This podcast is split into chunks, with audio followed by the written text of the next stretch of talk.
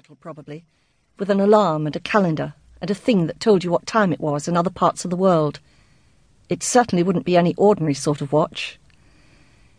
Pavindra was being polite and pretending to show interest. Pavindra was always polite.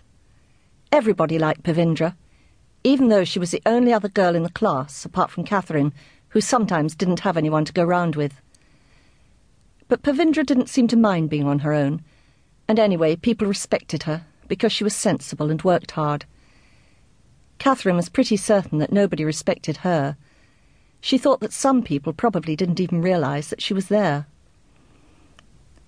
Of course, it was her own fault. She knew that. If you wanted people to take notice of you, you had to make an effort. You had to go and talk. The trouble was, Catherine could never think of anything to talk about. Her gran said that Catherine was just a bit shy and that she would grow out of it. But so far, Catherine couldn't see any signs. She still went all red and felt her heart begin to thump and her hands grow wet and sticky at the thought of going up to someone and starting a conversation. It would be easier, perhaps, with someone who was new, someone who didn't know how dim and stupid and tongue tied she was. Hopefully, she looked around the playground. It was at that moment that Miss Lily, who was their class teacher, came out of the main building with a girl at her side. A new girl. The spider gang stopped shrieking. Jackie and Diane stopped bashing boys.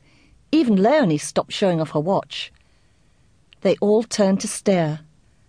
Everyone always did stare just a little bit when anyone new started at school, but today they positively stood and gaped. This new girl was the weirdest looking creature anyone had ever seen. She was tall and very thin, with jet black hair, all stiff and spiky, like the bristles on a scrubbing brush.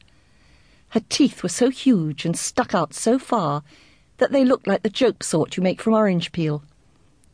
On top of that, she wore pink spectacles, and her eyes moved in different directions. What a fright! Catherine, who was rather small and neat, with short brown hair and a nice little round face with a button nose and blue eyes, gaped along with the rest. Already her heart was starting to thud. Surely this time, surely even she could pluck up the courage to go and talk. A girl who looked as much of a fright as this one couldn't afford to be too choosy. Who knew? She might even be grateful to Catherine. She might even want to make friends with her.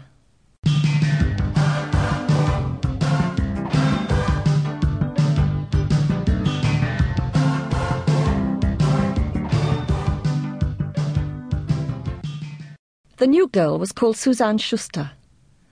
Although it was spelt S C H, like in school, it was pronounced Schuster, which Catherine thought was rather odd. Miss Lily announced that for the first week of the term she wanted them to sit in alphabetical order, with the boys by the windows and the girls by the door. This meant that the new girl was on the end of a row, next to Shirin Shah, and that Catherine was somewhere in the middle, with Sandra Martin on one side and Claire Padden on the other.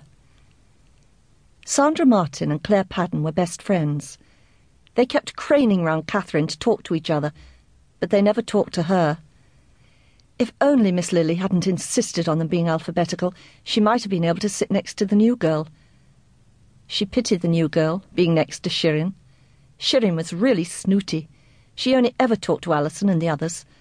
She'd never talk to a mere new girl, especially one that looked such a fright. Miss Lily was giving people jobs to do. Catherine sat rigid. Whenever it seemed as though Miss Lily might be going to choose her, she looked the other way. She had once been put in charge of watering the plants, and the plants had died because she hadn't known where to find a jug for carrying the water. Everybody else always seemed to know where to find things like jugs. They knew where to find them, and they knew what to do with them, and if they didn't, they asked. Catherine was too shy. All right, said Miss Lily, when all the jobs had been given out. Just see if you can keep yourselves amused for five minutes, while I pop along to the office. And when I say amused, she looked rather hard at Cameron Phillips. I mean quietly amused. I don't mean fighting. Miss Lily left the room. Instantly, Cameron Phillips shot out of his desk. Claire Padden leaned forward to yell across Catherine. Sophie Waters scuttled across the room to Colette Goodchild.